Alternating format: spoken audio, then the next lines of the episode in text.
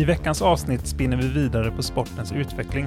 Vi kikar även på aktuell statistik där vi redovisar de faktiska siffrorna. Dessutom blir Pontus Welin rösten utåt för Svenska Discgolfförbundet och svarar på våra frågor om denna invecklade utveckling.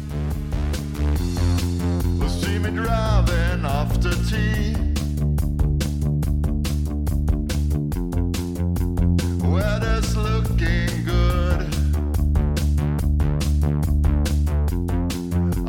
Disc bag full of tricks. Yeah, I got them spinning. I'm listening to music you can't hear. I got my magic plastic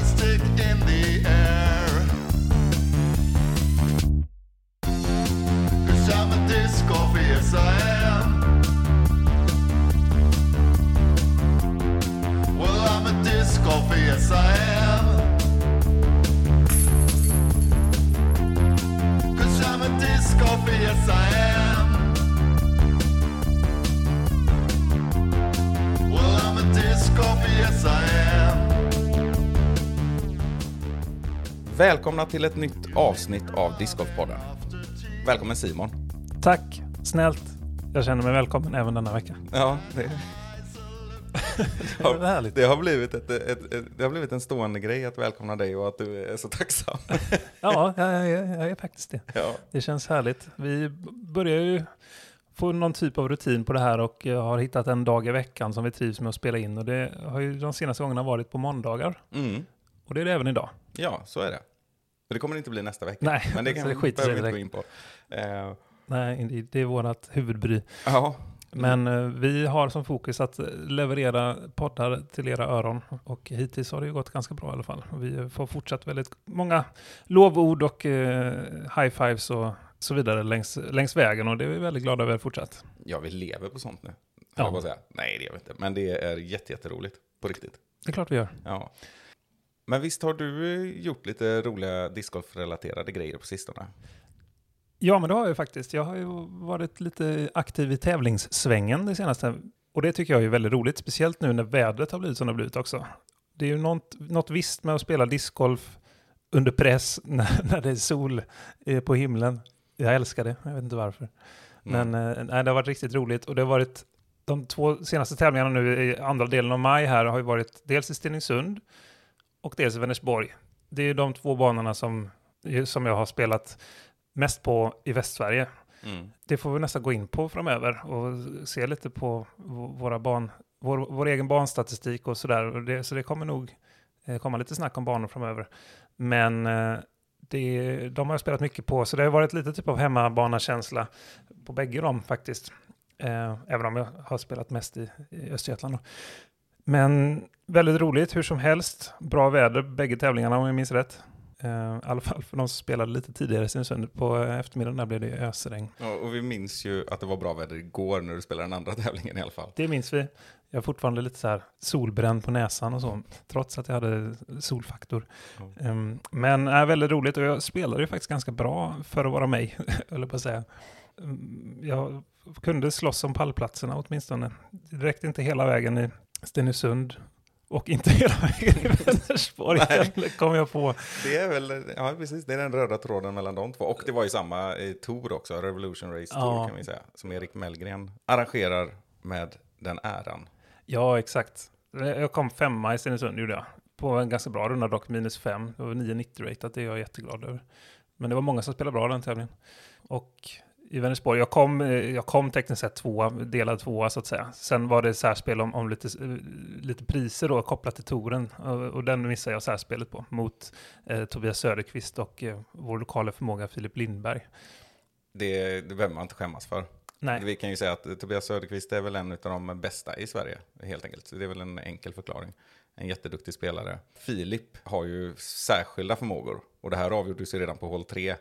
Han hade ju alltså en igelputt från 6-7 meter kanske. ja, det, och det innebär alltså en 130 meters plus forehand Ja, eh, innanför cirkeln där. med lågt i tak och ganska trångt dubbelmando. Exakt, så det var väldigt eh, vacker avslutning på, på den tävlingen får man ju säga. Ja, Eh, vi glömmer att han missade putten för Igel, men han, han vann ändå särspelet på par, eller på birdien, så eh, det Ja. säger väl en del om, om att Igeln där är ganska, den är inte så lätt. Nej, så är det. Sen får vi också ge en shoutout till Tobias Palmer Just det. Som tog sin första PDGA-vinst i och med sin seger på eh, Vänersborgsbanan här igår. Och en storslagen seger får man säga. Han gick ju minus 15 och ni som delade andraplatsen gick på minus 10 över Mm. två rundor då. Och han, jag tror han eh, landade i snitt där på ratingen nästan 9,90 Mm. mellan rundorna. Så Ja, väldigt snyggt. jättebra och en trevlig kille som vi tycker mycket om. Mm, ja, jag hade förmånen att gå i leadcard med honom, Filip och Johan Amenda heter han nu för tiden. Ja, Stenungsundare. Så det var en, en rolig grupp att gå med. ja verkligen, det förstår jag. Men du själv har ju tyvärr inte kunnat tävla så mycket som du har velat. Nej, jag har ju haft lite problem. Nu främst kopplat till min hand. Det, och det är inte discgolfrelaterat i mitt fall. Det är bara det att det blir discgolfrelaterat när jag inte kan hålla i en disk. Men Mm. det, har, hållit, det har varit länge och det artar sig helt enkelt på så sätt att jag har väldigt svårt att greppa saker. Och det är samma sak att knyta skosnöret liksom. Motoriken är inte riktigt där. Men det har börjat bli bättre i alla fall. Kan jag ju säga nu. Och det har gått drastiskt bättre. Även om det inte är helt bra. Bara på någon vecka. Och med tanke på att det inte blev någonting alls bättre på nästan ett halvår innan det. Så har jag väldigt goda förhoppningar nu. Men det har varit svårt att hålla i drivers framförallt. Och spela, alltså kast upp till 50 meter har funkat bra och sådär. Men jag har inte varit med i några tävlingar nu. Men i juli räknar med att vara igång ordentligt. Ja, det ser vi fram emot. Så Mm. nu i helgen fick du istället spendera i en vik i Göta älv. Ja, just det. Nej, jag, jag drog på mig lite vardardräkt och drog upp några diskar i alla fall. Men det var, inte, det var inte så lätt som man hade hoppats. Man behövde nästan se när de gick ner där i dyn för att kunna hitta dem. Det gick inte att hitta liksom disken som, som man inte redan såg innan man gick i. Utan, ja, men några, några diskar har vi räddat i alla fall. Äh, Det var inte den blåa lagunen med så klart vatten som när vi stod i direkt. Nej, det det är skillnad på Göta älv och Cypern. Cypern. Cypern. Cypern. Vad är det för dialekt som kommer här nu? Ja, det är Cypern. Ja. Ja, det är värmlänning kanske. Ja, Ja, jag vet inte. Det, kanske, det, kan vara, det kan vara att jag har bott sju år i Vänersborg där. ah, shit. Och den är, är, jag är ledsen att säga det, men till alla Vänersborg där ute, jag vill faktiskt inte prata er dialekt. Så får man säga. Ja, inget illa ment. Jag har ju bott i Norrköping som ni vet nu, både du och lyssnarna Rickard. Ja, men det är ju till min stora glädje när du ibland brister ut i något östgötskt ordentligt. Det är jag både skrattar och gråter och har roligt och myser och får lite ömma känslor. Ja, ja det är något visst med östgötskan, helt klart. Ja, Det är en herregud. fantastisk dialekt. Makalöst bra. Från dialekter till discgolfens utveckling. Ja, ja, vi... Jag hittar ingen bättre brygga. ja, men vi tar väl upp tråden lite granna från där vi slutade förra veckan med Mikael Boy och det snacket om utveckling. Vi fortsätter helt enkelt där vi avslutade på något sätt. Ja, men det gör vi. Vi berör det som vi berörde i förra avsnittet och djuper, djup, djuperdykare i det. Mm, just det, det var en speciell dialekt. Ja, det var den omvända dialekten. Ja, det var som när han, Per Ledin var det va? Nu är råttet mågat, en sån klassisk. Du kan exakt. kanske också bli YouTube-kändis nu. Ja, vi får väl se. Men eh, vi dyker djupare i discgolfens utveckling med lite stöttning också så småningom. Mm, det ska vi göra. Vi ska ringa upp och prata med en intressant person som har koll på mycket. Men först ska vi kolla lite, för du har grävt fram lite statistik, Simon. Ja, det är ju så här, som vi som, vi som sagt nämnde i förra avsnittet så har discgolfen vuxit extremt. Det har varit en babyboom i discgolfen om man så vill. Många nya utövare. Ja, och det här är ju inte bara någonting vi sitter och säger, utan vi kan ju backa upp det med eh, hårda fakta också såklart. Ja, det är viktigt. Hårda fakta, det är bra fakta. Det är som hårda paket lite grann. Mm, just det. Runda helst. Ja, i plast. Mm. Viktigt. Ja. Nej, men så här är det va. Det är ju så att vi tryggt kan luta oss mot statistiken som Udisk-appen snällt har eh, tagit fram åt oss. Alltså den här som vi har nämnt tidigare, discgolf-appen där man kan föra in sina rundor och, eh, och så vidare. Där finns det ju en väl utarbetad statistik över rundor runt om i världen. Och även antal banor och sådana saker som tillkommer på den här appen. Mm. Utövande och spelplatser. Ja, precis så. Det framkom ju exempelvis att det finns över 11 500 discgolfbanor i världen då som är kopplade till judisk och av de här 11 500 så byggdes 70% av de här banorna under den senaste tioårsperioden. Mm. Det säger ju ganska mycket faktiskt. Ja, det är ju mer än exponentiellt va? Ja. Om man är matematiker. ja, jag vet inte hur termerna funkar där, men det skiter vi Mm. Och det innebär alltså att det är över 8000 discgolfbanor som har byggts i världen sedan 2011. Och det är ju en rejäl ökning och det är nog fortfarande bara ett tidigt skede i den här uppförsbacken, om vi ska kalla det, i, i statistiken så att säga. Det kommer nog skjuta höjden än mer, vill jag påstå. Mm.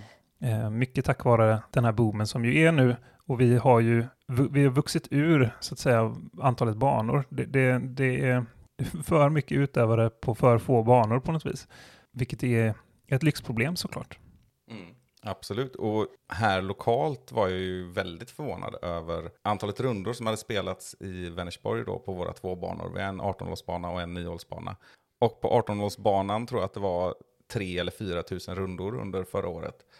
Och på 9-hålsbanan, som inte är särskilt anmärkningsvärd, eh, var det över 1000 rundor i alla fall. Och då ska man komma ihåg att jag tror att de där mörkertalen är enormt mycket större här i Vänersborg än vad det är på många andra banor. Jag tror att det är många fler, eller större andel eh, rundor som loggas på till exempel Ymergården eller Mm. ja, etablerade discgolfplatser. Liksom. Eh, här är det nog inte många som har just den här appen i telefonen och tänker på det. Någonting som vi också ska fånga upp Mm. genom att kanske föreslå det. Att använd gärna Qing eller, eller Judisk eh, så hjälper det oss med statistiken.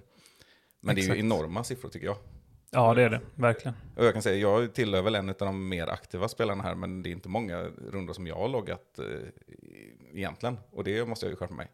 Men det kommer liksom inte från några enstaka spelare, utan det tyder på en väldigt stor bredd. Ja, visst, visst är det så. Och om man ser till, nu nämnde du den lokala statistiken, om man ser till den globala statistiken då under 2020 så är det 50 miljoner rundor som har eh, lagts in i den här appen bara under 2020. Och det ska också tilläggas då att enligt Judisk själva så är det ungefär var femte runda som överhuvudtaget läggs in i Judisk. De har ju nämligen gjort någon typ av research då där de har eh, loggat helt enkelt eh, de som spelar på eh, ett antal utvalda banor för att se. Eh, och då visar det sig att det är då ungefär 20% av alla rundor som läggs in. Så den som är bra på matte kan ju multiplicera det där med fem så har vi ungefär det totala antalet rundor i världen på ett år. Och det är ju väldigt mycket.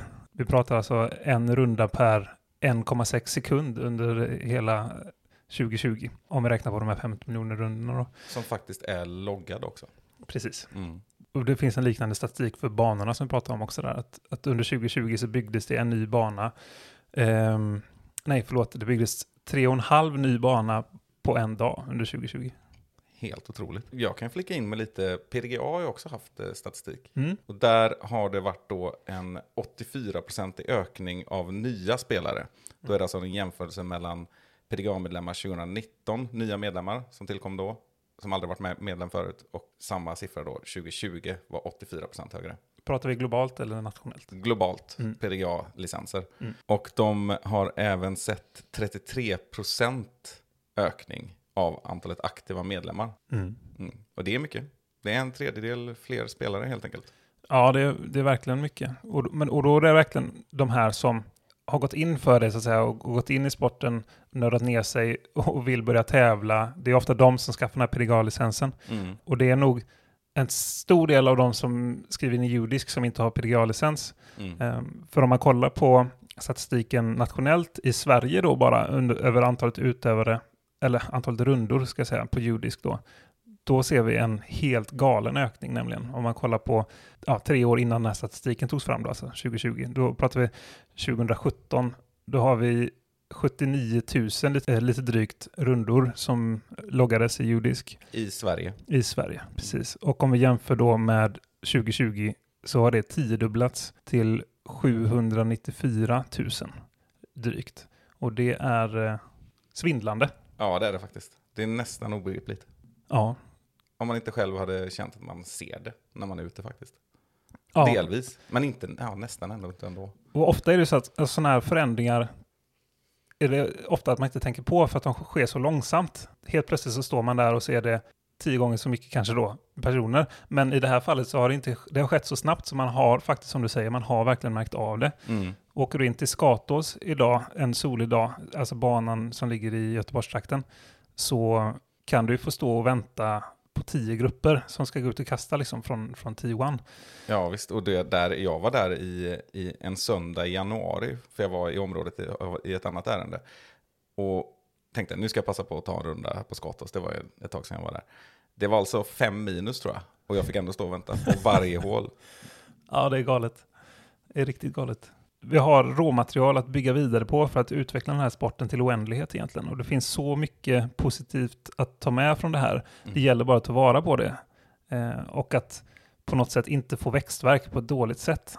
Det är annars en stor risk när det blir sådana här typer av pikar i, i ett system att, att det är någonting som fallerar. Och det gäller att försöka, låta, äh, försöka undvika det. Och hur och eh, på vilket sätt man kan göra det, det ska vi delvis prata med vår kära gäst Pontus Velin. Ja, det ska vi göra.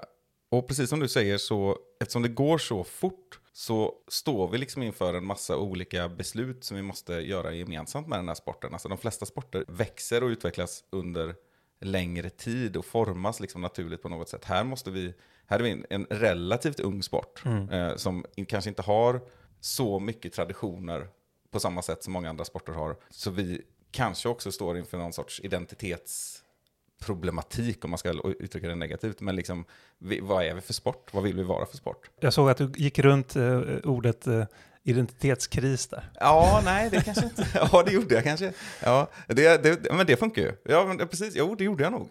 Ja, ja, men vi kanske står inför en identitetskris.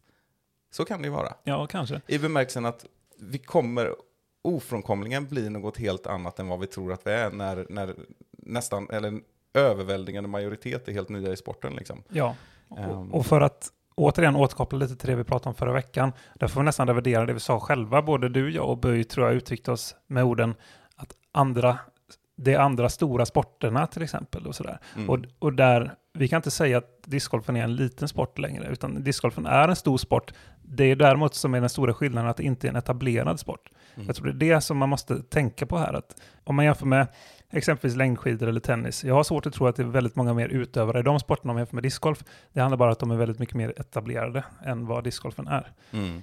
Och det märks ju både lokalt om man jämför med olika sporter och sådär också. Det finns ju orter nu i Sverige där det finns otroligt mycket utövare. Och här i närheten kan man ju ta Borås som exempel.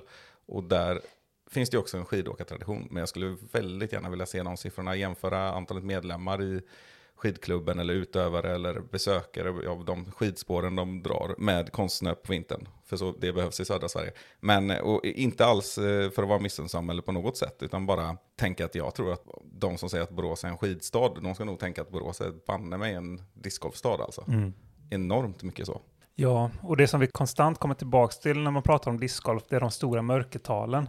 Och det är ju fortsatt en sanning att det finns verkligen ett jättestort mörkertal inom discgolf. Och där tror jag att det, det, det särskiljer sig väldigt mycket från andra mer etablerade sporter då. Där det är större krav på licenser, där det är större krav på medlemskap och så vidare för att få nyttja faciliteterna som har med de här sporterna att göra. Och det tror jag också vi kommer prata med eh, Pontus om här om en stund. Nej, och sen finns det många intressanta ingångar. Och det här har jag pratat med andra om, men jag tror inte vi har pratat om det på podden. Hur definierar man en stor sport? Precis som du säger, vi kan inte säga att det här är en liten sport längre. Det, det bör vi inte göra, det är, det är inte sant. Och det vet jag också att eh, förbundet vid något tillfälle sa i någon sändning. Att vi räknas inte som ett litet förbund heller längre, utan vi är ett mellanstort förbund i Riksidrottsförbundet, trots de här mörkertalen som vi pratar om. Alltså då är det ju då räknar vi inte in alla de där som inte är medlemmar helt enkelt. Med det inräknat på antalet utövare i verkligheten så är vi ju jättestora.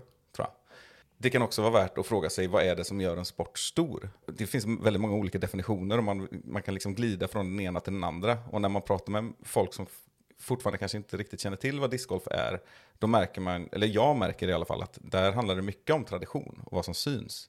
Därför att eh, eh, idrotter som är med i OS till exempel, de är kända och spridda, men de kanske inte är så himla stora sett till antalet utövare. Läs curling, skicross exempelvis. Ja, absolut, precis. Det kan ju inte finnas så många skicross-utövare i Sverige ändå. Nu, nu, nej, det jag, blir ju svårt att säga. nej, vi ja. gissar ju här, men, men det, det är ju känslan så att säga. Ja, Och inget ont om den sporten heller, men, nej. men det, det är känslan att den är inte lika tillgänglig i alla fall. Nej, nej, precis. Och ser man till annat då, förmågan att leva på sporten eller att ha professionella idrottare, ja det blir ju inte intressant att jämföra med eh, NHL-spelare, fotbollsproffs, eh, basketspelare i NBA liksom. Utan det är ju alla de här andra ganska stora sporterna, etablerade sporterna, det är ju ett väldigt bra ord som du sa där, etablerade sporter, som man kanske ska jämföra med. Och där har vi ju nu en Paul Macbeth som tjänar grova pengar helt enkelt. Vi behöver inte gå in på det. Dessutom har vi ju, som jag har förstått, så är den som är näst bäst betald i världen är Page Pierce. Vilket ju också är jätteroligt. Ja, verkligen. Eh, och en, en topp i alla fall, där, där det finns mycket pengar. Och det är ju det, det är många som frågar det. Om man, står jag på den banan vi har här i stan och det kommer fram nyfikna förbipasserande, så frågar de också liksom, lite grann eh, sådär, går det, går det att bli proffs på det här? Lite retoriskt som att det är klart att det inte gör. Jag har aldrig sett det här. Liksom. Eh, och då är det ganska roligt att kunna slänga upp det där. Liksom. Och jag brukar tänka att, utan att ha någon, någon fakta i det, men jag tror att är du inte bäst i världen i väldigt många av de stora kända sporterna så är du inte heller mångmiljonär. Alltså det är nog inte så att du, om du är rankad 40 i världen i maraton eller eh, badminton, då tror jag inte att du köper fem sportbilar liksom. Nej, det stannar nog vid en i så fall. Ja, max. nej, men och, nej, men, och det är något som slår mig också när man ser andra stora stjärnor som är väldigt etablerade, även i Sverige då till exempel. Vi har eh, friidrottare som Daniel Ståhl och Armand Duplantis, som eh, i stort sett alla, skulle jag vilja säga, vet vilka de är nu. Och jätteduktiga idrottare, jag menar ingenting illa om detta eller, eller så, det tror jag ni förstår, men ärligt talat hur många håller på och kastar diskus i Sverige? Hur många aktiva seniorer, tävlande seniorer har vi?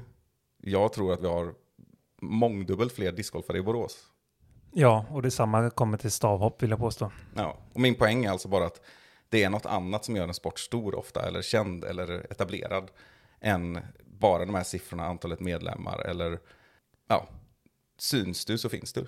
Ja, nej, jag håller med dig. Det, det, finns, det finns saker att hämta där och det finns saker att utveckla på så många håll. Och det gäller bara att gemensamt för oss inom sporten, alla eldsjälar där ute, att försöka hitta det här. Vad är det, vilka knappar behöver vi trycka på för att, för att bli den här etablerade sporten och för att bli liksom erkända eh, mer än vad vi redan är. Det går ju åt rätt håll, det har vi märkt, men, men det finns ju fortfarande mer att göra och vi kan optimera det om vi gör det på rätt sätt.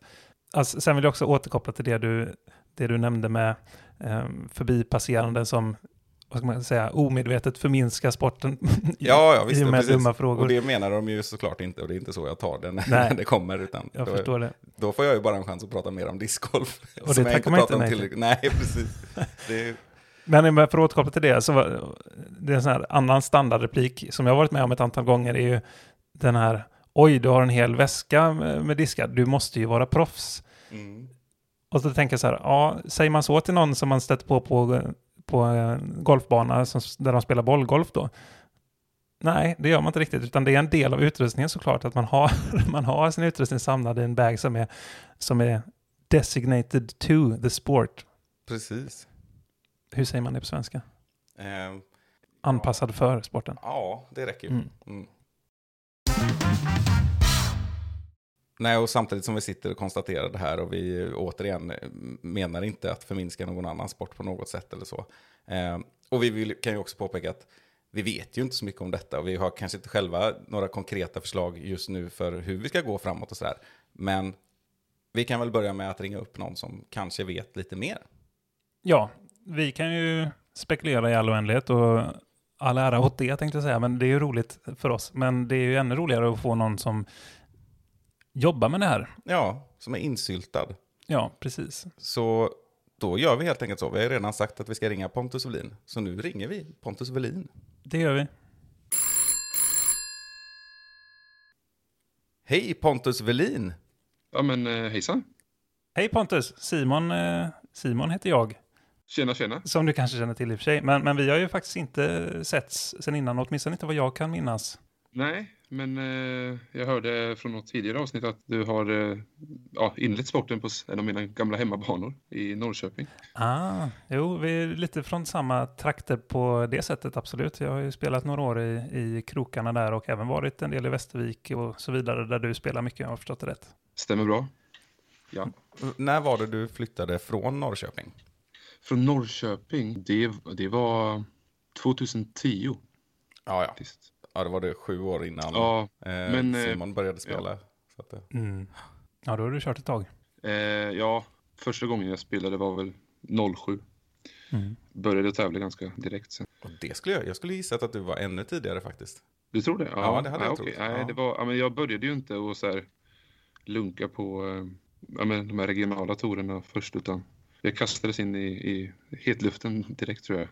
Ja. Och så är du lite yngre också. Eller du än mig i alla fall. Du är född 90 va? Ja, stämmer bra. Just det. Då var du ganska ung ändå när du började. Så att det... Ja, jo, jag, jag hade faktiskt eh, chansen att spela junior mina första tre år. Ja, just det. Och du bor i Oskarshamn numera. Det är korrekt. Sen 2015. Så jag flyttade till Linköping mellan 10 och 15 och sen nu i Oskarshamn. Ja. Men du tävlar för Västervik. Ja, precis. Ja, men, eh, när jag kom till Oskarshamn så, numera finns det ju en klubb här, FF Bio. Men när jag kom hit så fanns det ju ingen förening här. Så jag var ju med i Norrköping när jag bodde där och i Linköping när jag bodde där. Och sen fick vi väl typ helt enkelt välja mellan Kalmar och, och Västervik. Det är ju lika långt till bägge städerna. Ja, ja. Eh, men eh, det är ju som kanske känt, bra motstånd och tuffa banor i Västervik. ja, det är ju ändå en riktigt känd discgolfstad får man ju säga. Och en av de mest framgångsrika föreningarna. I modern tid i alla fall. Mm. Eller kanske historiskt ännu mer. Det vet jag faktiskt inte när jag tänker efter. Nej, jag får säga att jag får, eh, den där Västerviks historien får någon annan eh, eh, Vi får ringa svärdarna och Ja, kolla läget. Ja, ett tips i så fall. Det, det man kan nämna i det är väl att då syftar jag ju egentligen då också på ett antal lag-SM-guld och andra medaljer. Och då har ju du varit med också. Ja, precis. Hur många sådana medaljer har du? Jag har eh, två guld och ett silver på fyra försök då, de senaste fyra åren. Det fjärde ska vi kanske inte prata om. Nej, just det. Men eh, de andra två, tre var ju väldigt eh, angenäma att få vara en del av. det. Det vi ska säga om det fjärde är ju att det var så pass misslyckat att du kommer få möta oss i ett kval vid Tvåsta discgolfklubb. Ja, just det. Jag ser väldigt mycket fram emot eh, det. Och vi får uppleva ett Linköpingsderby i den gruppen också. Just det. Mm, exakt. Det där kommer vi få återkomma till. Ja, det får vi göra. Det Mm. blir en cliffhanger. Ja, ja, precis. Men du är ju faktiskt inte här för att prata medaljer. Eh, även, om, även om det är roligt. Utan nu är fokuset på sportens utveckling, discgolfens utveckling i, i framförallt Sverige då. Det är ju därför vi har dig med, för du har ju en del insights där. Ja, men det stämmer. Eh, och eh, jag har väl jobbat ideellt sedan 2009 tror jag. I, det heter ju discgolfutskottet då, när vi var en, gre- eller en del av eh, Svenska Frisbeesportförbundet. Det är vi ju i och för sig än idag. Men eh, sedan 2016 så är vi ju ett eget discgolfförbund. Då. Eh, och eh, ja, det stämmer. Har eh, drivit eh, tävlingsidéer och, och eh, liksom utformat en del kanske av vissa format som vi, vi, vi har idag. Jag känner mig bekväm att prata om det ämnet i alla fall. Mm. Nej, men och du, om vi ska prata titlar så sitter du i styrelsen i Svenska Discgolfförbundet. Ja, precis. Ja, och du är även med i tävlingskommittén då kanske? Ja, precis. Ja. Tävlingsutskottet eller tävlingsgruppen. Mm. Eh, där är vi ju några fler. Men som sagt, även jag är, tror jag, sekreterare kan man kalla mig. Mm. Stående sekreterare i, i styrelsen. Och jag har väl varit med sen eh, vi, vi grundade ju, det var ju jag och sen fem till som grundade förbundet eh, 2016 som en, som en del i den här splittringen av eh, när Svenska Frisbeesportförbundet gick till att bli tre grenförbund helt Mm. enkelt. Just det. Då har vi allround, ultimate och discgolf. Och discgolf, precis. Det kan man ju fråga direkt också. Vad har det gett för discgolfen, tänker du? Så här, det, det, det har ju absolut gett eh, positiva effekter, även om jag skulle kanske, kanske säga också att eh, det kanske de andra grenförbunden eh, har ju kanske mer positiva effekter av discgolfen också. Eftersom, eh, jag kan ju prata mycket om tillväxt och så också. Mm. Mm. Eh, vi behöver inte riktigt jobba eller satsa några större pengar på, på marknadsföring. Utan vi, vår utmaning ligger ju i att ta in de här, den här stora, den här discgolf-boomen vi ser i hela landet. Att faktiskt fånga in dem i medlemskap och i föreningar och så. Ja, precis. Eh, men, men eh, som sagt till frågan hur det har eh, gynnat oss. Vi kan ju samverka på rätt sätt. Vi kan ju vara starka tillsammans gentemot RF, Riksidrottsförbundet. Mm. Och det är ju en diskussion som de i, i förbundsstyrelsen tar. Alltså SFFs styrelse. Eh, Lite grann vad, vad de här olika grenförbunden ska ja, satsa på. Just det, men vi kanske ska gå in lite på det. För vi pratar mycket om att eh, discgolfen har växt och sådär. Och vi kan titta på hur mycket banor spelas och sånt där. Men vad kan man från förbundet säga konkret om hur, hur mycket har sporten växt? Nej, men under 2020 så kan vi säga med säkerhet att vi har eh, fått en fördubbling i eh, antal utövare. Mm. Vi brukar gå ut medialt med eh, att 150 000 regelbundet spelar discgolf i Sverige idag. Mm. Och man ser till antal eh, medlemmar, alltså som har tillkommit under 2020 så ser vi en 40-procentig ökning. Oj. Och hur, hur, hur många är, då, då är det att man är medlem i en klubb och därmed är man medlem i Svenska Discgolfförbundet va? Ja, det är, ju- ja, precis. Och det är idrott online som man går igenom där då. Så det behöver ju inte vara antal licenser eller så. Utan, Nej. Hur många är det som är medlemmar där då? oj, den siffran eh, är jag osäker på. Jag, jag vet ju om bara för ett par år sedan så det är ju, ja, det är många tusen i alla fall. Eh, är det ju. Vi har ju bara Uppsala och Vetlanda, nu, nu ingen nämnd ingen glömd där, men bara de två tillsammans tror jag har liksom tusen medlemmar nästan. Ja. Ja, nej, och det, det jag kom på när jag ställde frågan att det ändras ganska mycket från dag till dag nästan. Jag, jag sitter ju själv och registrerar nya medlemmar i våran klubb och det, och det får man ju göra några gånger per vecka. Eh, Så Ja, det precis. händer mycket hela tiden. Man får nästan ta det vid årssluten liksom. Mm. Och, och antalet licenser har väl troligtvis inte ökat på, i samma takt som antalet medlemmar i klubbar kan jag tänka mig med tanke på att förbundstävlingarna inte var så många förra året exempelvis. Eh, och sådär. Det stämmer. Och eh, tidigare så har ju även eh, arrangörerna av de regionala tourerna krävt eh, licens om du ska spela i Open-klasserna. Mm. Eh, vilket, eh, ja, jag känner inte till. Jag vet flera som inte kräver det i alla fall, så kan jag säga. Eh, och det gör att man inte väljer att skaffa licens. Nu är inte licensavgifterna på något sätt någon, någon tung ekonomisk inkomst för oss i förbundet. Men, men någonstans ska det ändå finnas en tävlingslicens om du ska spela ett SM och så. Det, det handlar ju om eh, för ja, sportens image bland annat. Vi kan väl ändå uppmana lyssnarna att eh, det kan vara bra att gå med i- sin lokala förening då, helt enkelt. Det, det lyfter väl sporten på andra sätt, alltså att man kan peka Ja, på, på ett underlag som är konkret liksom. Jättebra uppmaning. Jag skulle säga att det, det är där föreningens viktigaste arbete kan ligga. För någonstans ska vi ändå komma in på, på och prata ja, utveckling av förbundstävlingar här. Mm. Och om man kollar på den här utvecklingen som har skett så om man jämför liksom storleken på kvantitet utövare och eh, den form av elit vi har så är det inte ett jättebra utbud för elitspelare. Vi behöver ju inte diskutera så mycket om vilka klasser som numera är störst utan vi har de här MA2, MA3, Mm. de klasserna är ju väldigt attraktiva och det är en stor efterfrågan på att spela discgolf och när man börjar att spela så är man ju givetvis på den nivån. Men är vi redo som förbund när den här discgolfboomen om fem år är, har 950 i rating och vi har fyra nationella torer. Mm.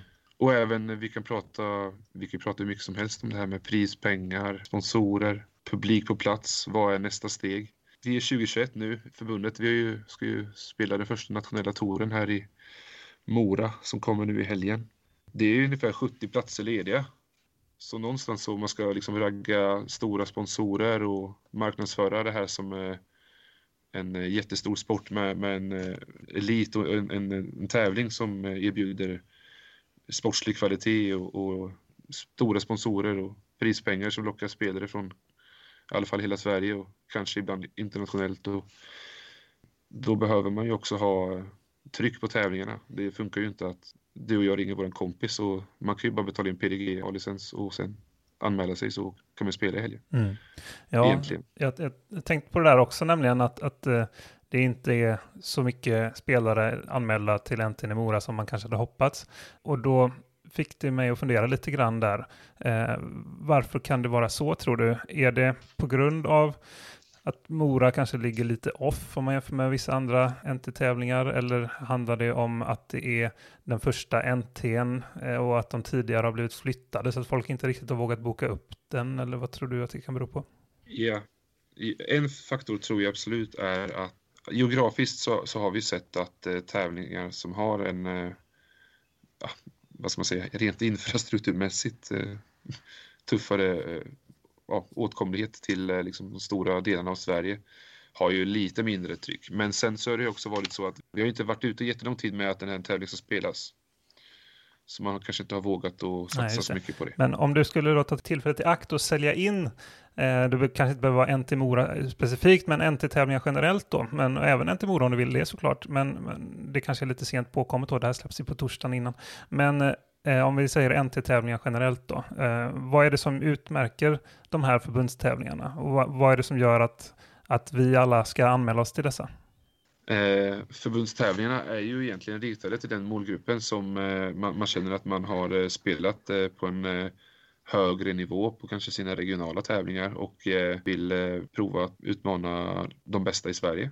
Man utvecklas ju också i och med att du kan ju ha förmånen att få spela med faktiskt det bästa i Sverige i eh, riktigt ja, men seriösa former. Det här är ju ändå en eh, A-tier Mm. Vad, vad in- innebär korten A-tier om du ska bara förklara det då?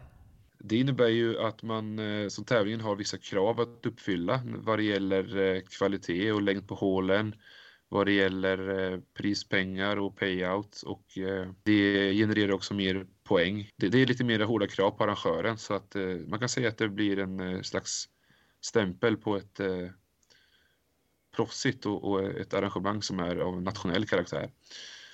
Eh, det finns ju någon PDG har, PDG har någon jättebra förklaring till eh, vad, man för, vad som förväntas för en ja, C-tier, B-tier, A-tier och så vidare. Så A-tier är alltså den högsta PDGA-sanktionerade typen av tävling kan man säga. Det finns ju även majors och eh, nationella tour-sanktioneringar nu också. Det har ju tillkommit en del eh, ja, hierarkiska nivåer kan man säga. Mm. Eh, numera så finns det något som heter National Tour och det är ju på något sätt en, ett mellanting mellan major och en ja, vanlig A-tier. Mm. Och, och den typen av sanktioneringar förekommer bara i USA hittills, va? Men är det någonting som kan appliceras på svenska nationella touren också, om det skulle vara så? Eh, det är ju en kontakt som eh, i så fall vår PDGA-koordinator eh, tar eh, med, gentemot PDGA och det sker ju regelbundna träffar där man diskuterar sådana här format och så. Mm.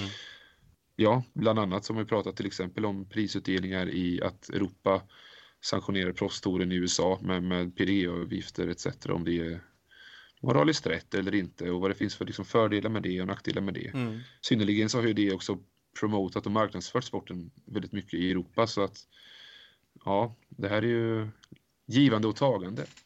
Ja, men vad, vad tror du i framtiden kommer krävas? Alltså vad måste den nationella touren i Sverige göra för att locka alla liksom från någon sorts begynnande professionell elit Ja. i Sverige, om man säger så?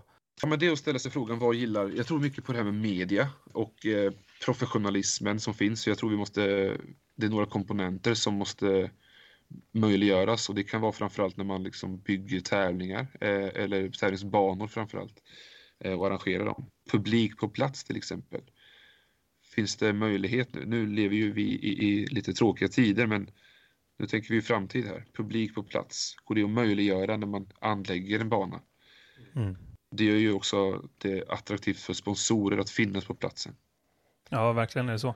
Eh, och du är inne på det här med just, ehm, just banorna eh, och, och, och deras vikt så att säga i de här större typen av evenemang. Och har ni från förbundet där några specifika kriterier eller kravställningar kopplat till de här banorna som är på NT och SM och sådär exempelvis? Och hur ser de ut i så fall?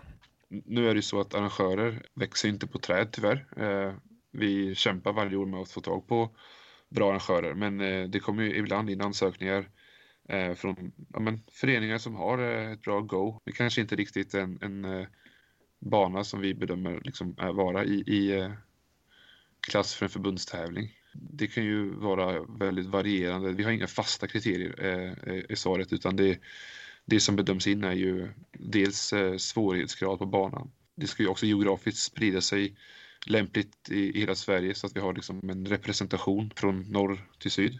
Eh, det är också en sak och det, det är ju inte så mycket på just bana i och för sig. Men... Mm. Mm. Och där har vi en, en ganska bra geografisk spridning i år får man väl säga då, när det är Lund i syd och Luleå i norr. Ja, den är vi nöjda med. Mm. Så det var jättekul att vi fick till. Och det är ju det är mer aktivitet i syd och säsongen är något längre här så att det är svårt att eh, tillgodose eh, alla spelare där uppe i norr hela tiden. Men eh, ja, vi hoppas att eh, det växer som sagt i hela Sverige. Mm. Och det ska vi förtydliga kanske att då är det NT-tävling i Lund och par-SM i Luleå då, som är planerat i år. Ja, det stämmer. Och ett problem som kommer in här är väl också att det växer inte arrangörer på träd. Det kommer inte in eh, hundra ansökningar liksom. Så då kan man inte välja helt fritt liksom geografiskt heller. Nej, så är det. Eh, och arrangörerna gör ju sitt bästa och har begränsat med stöd, det görs ideellt. Och det är ju kanske någonstans där också som förbundet behöver gå och ta en större roll i att driva det här och inte förlita sig på att arrangören har det här proffsiga arrangemanget utan att vi sätter en tydlig standard. Och eh, ja, men där har styrelsen ett arbete framför sig. Och det finns, eh, det finns planer för det, absolut. Mm. Sen om det sker i, i att vi tar in extern hjälp eller om det sker inom förbundets väggar om man säger så, så det får framtiden utvisa. Om vi skulle säga att det skulle vara ett sorts kravbild som skulle kunna förändras över tid där. Vad, vilka typer av aspekter i ett arrangemang skulle behöva förbättras eller, eller eh, delar som kanske inte finns idag men som borde finnas. Så pratar vi om publik till exempel och sådär men också eh, ett utbud eller runt omkring arrangemang och så vidare. Ja, eh, det är lite som, eh, ja vi pratade om det, jag tror vi har nämnt Jussi förut och så. Mm. Eh, men, det är väldigt bra exempel på vad man behöver göra. Och, och det är ju att göra det här runt omkring arrangemanget. Man behöver ha eh, omgivning som ser att det händer. Helst ska det vara stora me- mediala pådrag, tycker jag. Jag tror mycket handlar det här med sponsorer och prispengar. Det är också intressant att bevaka en tävling där det gäller någonting rent sportsligt. Att eh, wow, det här är ju det här är en väldigt tydlig elitnivå om man säger så. Mm. Det är intressant för sponsorer och då blir det intressant för media. Eh, så det blir en slags eh, positiv cykel. Ja, och jag, vi pratade om det i förra avsnittet när vi pratade med Mikael Bui om hans eh, lite mer privata arrangemang eller vad man ska säga då. Just det, ja just det. Och då, då, vi tog upp det där med, med publikvärdar till exempel och sådär. Alltså, vad tror du om man tänker 2022, eh, det är fritt fram att Eh, komma och titta på de större tävlingarna. Kommer vi kunna se en ganska ordentlig publikboom på plats? Alltså att man sätter sig i Borås och kör till Västervik för att titta på en tävling när andra spelar? Ja, och det, det tror jag verkligen. Och det har ju redan hänt. Men det än så länge har jag varit på de, våra absolut största tävlingar när jag pratar om Europa, Tor, Ale och Järva. Tyvärr, nu, nu är de här banorna inte aktuella för den typen av arrangemang längre. Men det vore ju absolut en, eh, en vision och en målsättning som jag tycker vi borde ha på våra nationella tour. Det här är alltså vår högsta liga. Just nu har vi fyra stycken deltävlingar. Mm. Räcker det?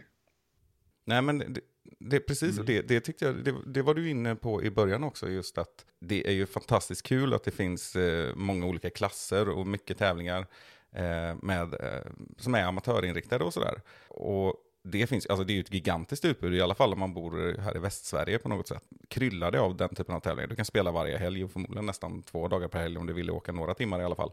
Och där, men där finns ju då också baksidan av detta kanske på något sätt. Det är ju inget, ingen konkurrens däremellan egentligen. Men, eh, så det är inte baksidan av ett mynt. Så det var konstigt uttryckt. Men det, utbudet för eh, rena open-spelare med lite högre rating är ganska skralt på något sätt. Jag tror att det finns som stor potential ute i Sverige. Eh, det är så många som spelar nu. Och om det skulle finnas eh, att man skulle ha ett större ja, vad ska man säga, bord av eh, tävlingar på, med, med bra kvalitet och man vet att man får tävla mot de bästa och utvecklas och det finns en del pengar med också. Man kanske kan få synas också. Nu för tiden är det ju väldigt sällan en förbundstävling inte filmas och läggs ut på Youtube till exempel. Så att jag tror ju att det finns en väldigt god framtid och den framtiden ligger nog i den här, de här som har spelat nu liksom tre, fyra, fem år och som är på gång att utvecklas till att bli ja, men toppspelare i alla fall. Jag tror på att eh, vi måste förbereda oss väl. Jag tänkte på en sak, du var inne på det där med att det filmas på tävlingar och att det läggs upp på YouTube och så. Vi har ju också haft ett par tillfällen där SVT faktiskt har varit och gjort produktioner kopplat till discgolf på just förbundstävlingar. Bland annat när det var SM i Borås, Ymer, var de och filmade, det var väl åtminstone delar av sista rundan va? Eh, och sen var de ju också och filmade par-SM i Bulltofta, stämmer va? Det stämmer bra. Mm. Eh, men hur ser, eh, hur ser arbetet ut kring det? Du har nämnt det lite tidigare också, att, att, att jobba mer med media och så vidare kopplat till det här. Försiggår det någon typ av samarbete med SVT eller liksom någon typ av diskussion där kopplat till eh, eventuellt samarbete framöver? Just nu så har ju förbundet inga eh, samarbetspartners när det gäller media utan vi brukar få förfrågningar när det gäller de här arrangemangen. Med tanke på intresset som fanns när det väl fanns ett utbud. Eh, du nämnde SM i Ymer och även eh, i Bulltofta där det var par-SM. Det sistnämnda tror jag bara var simningen på SVT Play som hade mera eh, klick alltså än vad discgolfen hade. Mm. Och det säger någonting om att när det väl finns, liksom hur många, hur mycket som vill ta del av eh, ja, men medialt discgolfrelaterat innehåll. Och där kan vi förklara bara att det, var ju under SM-veckan som det heter. Eh, så det var flera olika sporter helt enkelt som pågick samtidigt. Precis, bra tillägg. Eh, och, och bland de sporterna så var discgolf i alla fall eh, topp två då.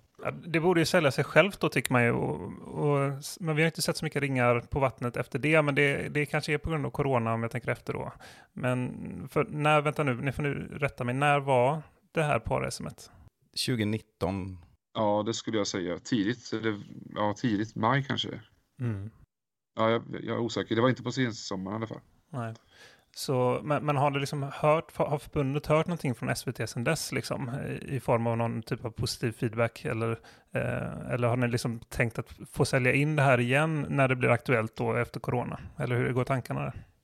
Eh, varje gång det blir eh, aktuellt med SM-veckan så, så eh, vet vi ju, vi har ju en kontakt på SVT som även är discgolfintresserad som brukar sitta tillsammans med av expertkommentatorn Martin Rasch, Mm tillika förbundskapten också. Och eh, bägge de två är ju discgolfare så vitt jag vet. Så att det, det brukar ju alltid vara, de känner till oss helt enkelt. Men än så länge så har vi inga planer på att eh, sälja in SVT i, eh, i det här. Eh, det som vi ska göra snart är till exempel, om vi återgår till det här med vad vi fördelar tillsammans med hela Frisbeesportförbundet. Vi ska gå med i eh, kanske TT då. Notiser och så att man får när det gäller discgolftävlingar så att det står på TT. Det låter ju bra. Ja, så att det, det finns ju media, det finns en utvecklingsgrupp som sitter och jobbar också med marknadsföring kring eh, och då är, det, då är det mer sportens utveckling kanske som helhet och inte just tävlingsfrågan då. Så det finns lite olika hörn i alla fall som är påbörjade. Men vi har ju absolut mycket kvar. Ja, eh, jo, jag, jag, jag tänkte på det här med, om- man pratar om SVT och sådär, då, då finns det nog ett antal lyssnare tror jag som ändå tänker, äh, SVT, det, det hade varit intressant 2005 kanske, inte 2021. Alltså nu, nu finns det bra produktioner och, alltså som, om man tänker YouTube och så vidare. Nu, Ja, precis. Eh, men hur, hur kan man tänka där? Alltså helst, är det så att det skulle kanske helst ha hänt tidigare, det är jättekul om det händer, fortsätter hända, men eh, Ja, för mig spelar det ingen roll om det är SVT eller om det är någon eh, ny nationell variant av Jomas. Eh, utan eh, vi, från vårt intresse så är det viktigt att eh, det stämmer överens med, med det som vi vill att sporten ska förknippas med.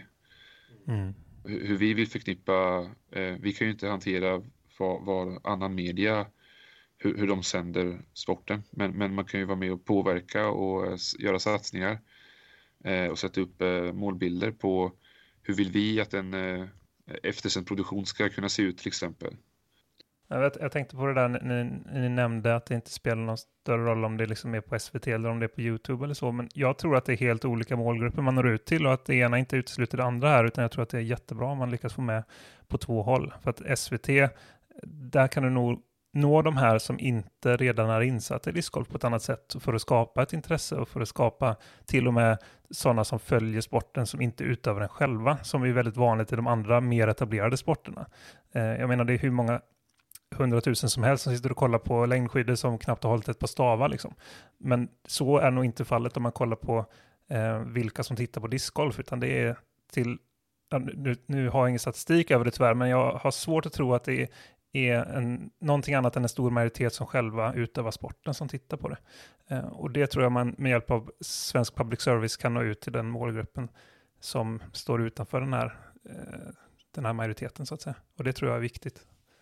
Absolut, det, det tror jag också. Och eh, nu, nu vet man ju också, det brukar ju bli mer allmänt känt och man, man behöver inte förklara så mycket längre vad discgolf är för, för sport man, man håller på och spelar.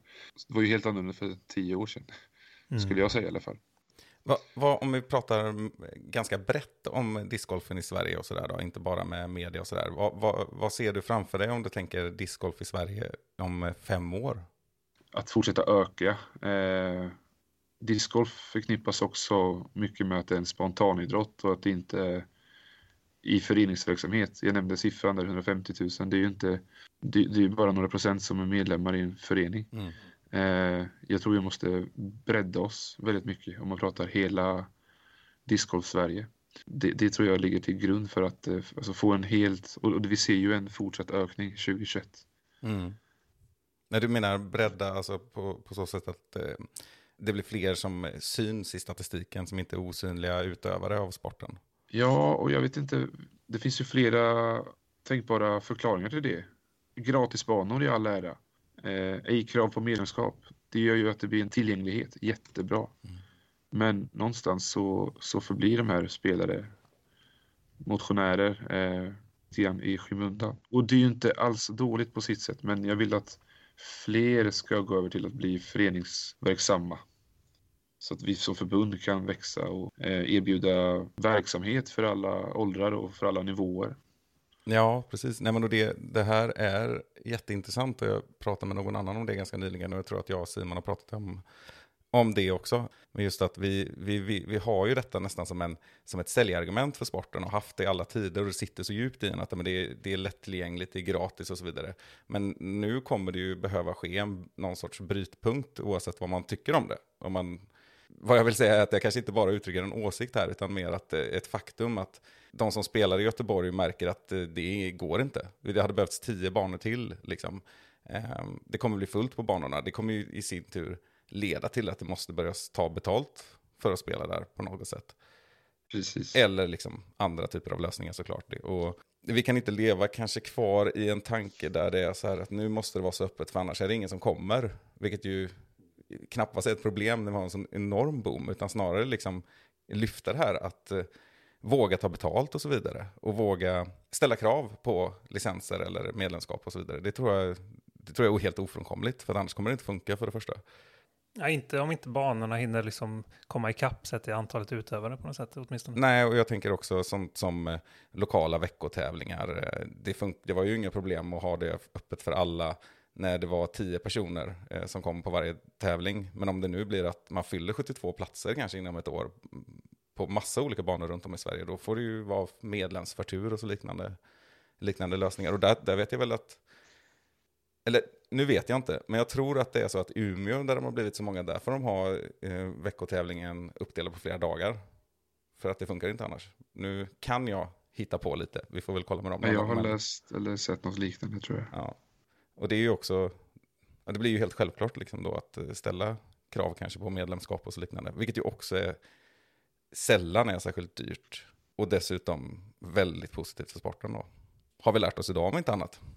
Ja, det kanske inte handlar om att få ner antalet utövare på banorna genom att kräva green fee eller medlemskap, utan mer att hej, är du med där? Då kommer du växa in i, i sporten och, och börja åka på dina första tävlingar. Säg att eh, du visste att du är 970 rated spelare, att du knappt var med på nationella touren. Då vill man ju inte missa chansen för att det är så pass få förunnat och, och eh, svårt och liksom en, en bragd att få vara med. Va? Mm. För just idag så är det ju en väldigt stor eh, bredd även på de tävlingarna. Mm. Du hittar även på elittävlingarna motionärer helt enkelt. Men, men det, är- det är inget fel i det. Jag bara säger att det, det skulle vara nästa steg som vi i förbundet måste titta på är och spetsa till eh, eliten lite grann. Mm. Och det stavas nog pengar va? Det, det gör det absolut. Och eh, organisation, tror jag. Och det andra som är väldigt viktigt, tid. Om vi bara väntar ett par år så tror jag att det kommer lösa sig självt, så att säga. För att då kommer de här som är intermediate och recreational-klasserna nu, de kommer helt plötsligt vara 950 plus-ratade, ett gäng av dem. Och då kommer det liksom inte, då kommer det vara eh, skarpt läge, så att säga, och, och, och få en plats till de, till de större tävlingarna. Mm. Ja, verkligen. Nej, men vi, vi- får gå in på en annan grej. Vi kanske blir lite kortare här nu eh, än vad vi hade tänkt, för nu har vi pratat ganska länge. Men eh, ett annat tecken på att eh, sporten växer och liksom vinner acceptans, eller vad man ska säga, så skulle jag uttrycka det i alla fall. Du får eh, ändra mig om jag har fel, men eh, är det här att eh, vi ska få ett discgolfgymnasium, där du har varit väldigt inblandad. Ja, vad kul att du tar upp det. Ja, Det stämmer. berätta mer. Det arbetet började för cirka två år sedan. Vi från förbundet fick kontakt av en eh, lärare på Stockholms idrottsgymnasium som berättade att de hade haft en elev på skolan. Jag tror det var Oskar Persson från Åkersberga. Mm. Tidigare omnämnd i podden. Ja, precis. Jag tänkte precis säga det. Eh, och eh, ville jättegärna att eh, ingå ett samarbete med oss och, och i, i syfte att få fram en eh, så kallad eh, NIU-utbildning, nationell idrottsutbildning med discgolf som inriktning. Jag fick frågan eftersom jag själv är verksam i skolans värld om att driva den tråden lite grann. Så eh, ett par år senare så står vi här med beslut från Skolinspektionen och Skolverket att vi är behöriga att köra igång. Ja, det är riktigt roligt alltså. Och det är kanske som jag sa då, att det, dels, det är en väldigt lång och invecklad process, men alltså det är något slags godkännande för sporten väl, kan man väl tolka det. Det tycker jag. Det är ju många sporter som vi eh, ja, skulle se som att ja, men här finns det någon form av elitidrott. Har ju ofta ett, eh, att man kan kombinera studier, gymnasiestudier med eh, ja, en elitsatsning i sin idrott. Mm. Det är ju verkligen eh, jätteroligt att vi har, vi har kommit dit nu också. Och vad, när, när startar detta? Är det redan till hösten vi får se de första, den första årskullen? Ja, det här blir klart nu precis. Och senast, sista ansökningsdag är egentligen första december. Mm. Och det var precis däromkring som eh, någon månad innan som det här blev helt klart. Det är egentligen så är vi att starta nu i höst, men vi har inte fått några ansökningar. Totalt så får ju utbildningen omfatta 12 stycken ungdomar. Så fyra per årskull då kanske? Precis. Sen eh, behöver det inte vara det. Skolan kan ju välja att få in sex stycken till exempel nästa år eftersom att vi inte har några än. Mm. Hur kommer uttagning ske, eller intag kanske man får säga? Jag tänker på, på, på sikt här nu när detta kommer ut också, så, och med den boomen vi har pratat om, så lär det ju vara ganska många fler än fyra som söker, kan vi ju både hoppas och tro. Ja, absolut. Det kommer säkert bli, när det blir en konkurrenssituation. Vi har ju vår eh, eminente landslagstränare som eh, lärare för de här tilltänkta eleverna. Samarbetet är ju inte riktigt helt eh, spikat, men eh, skulle det vara så så kommer det ju absolut kunna bli en konkurrenssituation där man utöver betygen tittar på den sportsliga delen. Först och främst måste man ju vara behörig till ett nationellt program på gymnasiet och sådana här saker. Mm. Och vem var läraren som du nämnde så att säga? Erik Svensson. Just det, som är landslagstränare tillsammans med Birgitta Lagerholm, känd från Discgolfpodden. Jajamän, stämmer bra. Många återkopplingar här. Hon, är, hon är känd för annat också. men, eh, ja, men jätteroligt. Ja, så där är lite story kring det då. Det har pågått ett arbete och nu eh, är det klart. Så det som är framför oss nu är ju att eh, marknadsföra här lite grann. Eh, också såklart. Eh, så det var ju kul att få nämna det här också. Ja, nu hjälper vi till med den marknadsföringen. Ja. Perfekt. Vad blir man då? Om du är i ålder så att du ska söka till gymnasiet nästa år då? Eller egentligen framåt hösten? Om man går i åttan nu då blir det. Just det. Alla ni som går i åttonde Och klass. ska börja nia nästa år, ja precis. Precis. Ni ska allvarligt fundera på detta. Ja, verkligen. Det, det vore ju märkligt om vi inte har några elever om ett tag. Eller vad säger ni? Ja, ja, jättekonstigt. Även om eh, ungdomssidan är ju också en sån där ämne som vi skulle kunna prata jättelänge om. För där har vi Ja. lite svårt att, att locka folk. Kan jag ansöka tror du? Jag är född 88. Ja, exakt. Jag tror att eh, när man är 21 får man faktiskt börja gymnasiet. Jaha, okej. Så nästan. Ja, det var nära. Så att eh, det var bara ett miss på den 10-12 år. Det ja, exakt. Ja, vad synd jag missade tåget. Ja. Vi får göra någon komvux-variant med discgolf. Oj, ja, det är jättebra. det är nästa steg. Studiecirkel. Ja, exakt. Nu, nu är vi plötsligt i och rotar i föreningslivet egentligen tror jag. Det Verkligen. behöver inte sådana här studieförbund för detta. Vi får nöja oss med våra styrelsemöten. Ja, exakt. Och träningar så småningom. Nej men jättekul att prata med dig Pontus. Jättekul att få eh, prata med er. Och vi kan ju nämna, det gjorde vi inte i början när vi, du och Simon bekanta er. Så här, eh, vi känner ju varandra lite och vi ska ju spela par-SM tillsammans. Ja, det, det ska vi. Det ska Mhm. bli kul. Det ska bli kul, det är väl det vi, som är årets höjdpunkt nästan för oss. Ja, jag var faktiskt ute och puttade 05.40 i morse. Ja, Så att eh, du vet vad jag, vad jag räknar med, Rickard. ja, ja. ja. Det är väl du som ska sätta pu- puttarna och vad är det jag ska göra då egentligen? Du ska göra allt annat. Ja, allt annat. Ja, Rickard puttade också 05.40 men det var innan han gick och la sig. ja precis. Jag är lite mer nattmänniska så. Nej, men det, det ser vi fram emot. Jajamän. Superkul att höras. Ja, Ja, men detsamma. Du får eh, ta hand om dig så hörs vi säkerligen snart igen här. Jajamän. Tack så mycket. Mm. Ha det gott. Hej. hej hej. Nej.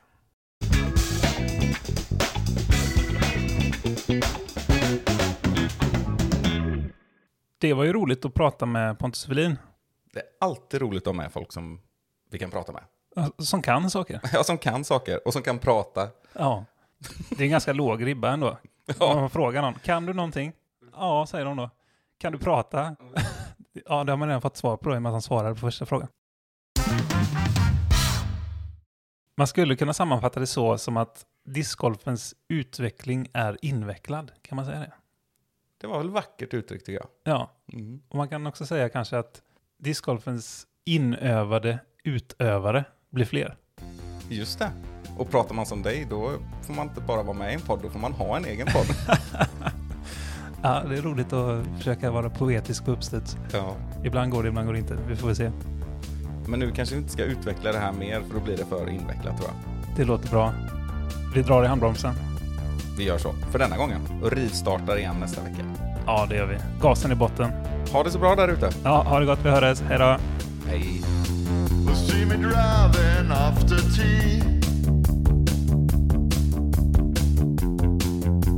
Weather's looking good. Disc bag full of tricks. Yeah, I got them spinning. I'm listening to music you can't hear. I got my magic plastic in the air.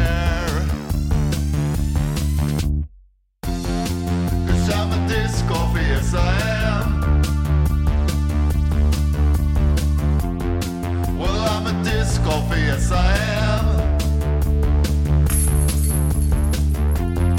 Cause I'm a disc golfer, yes I am.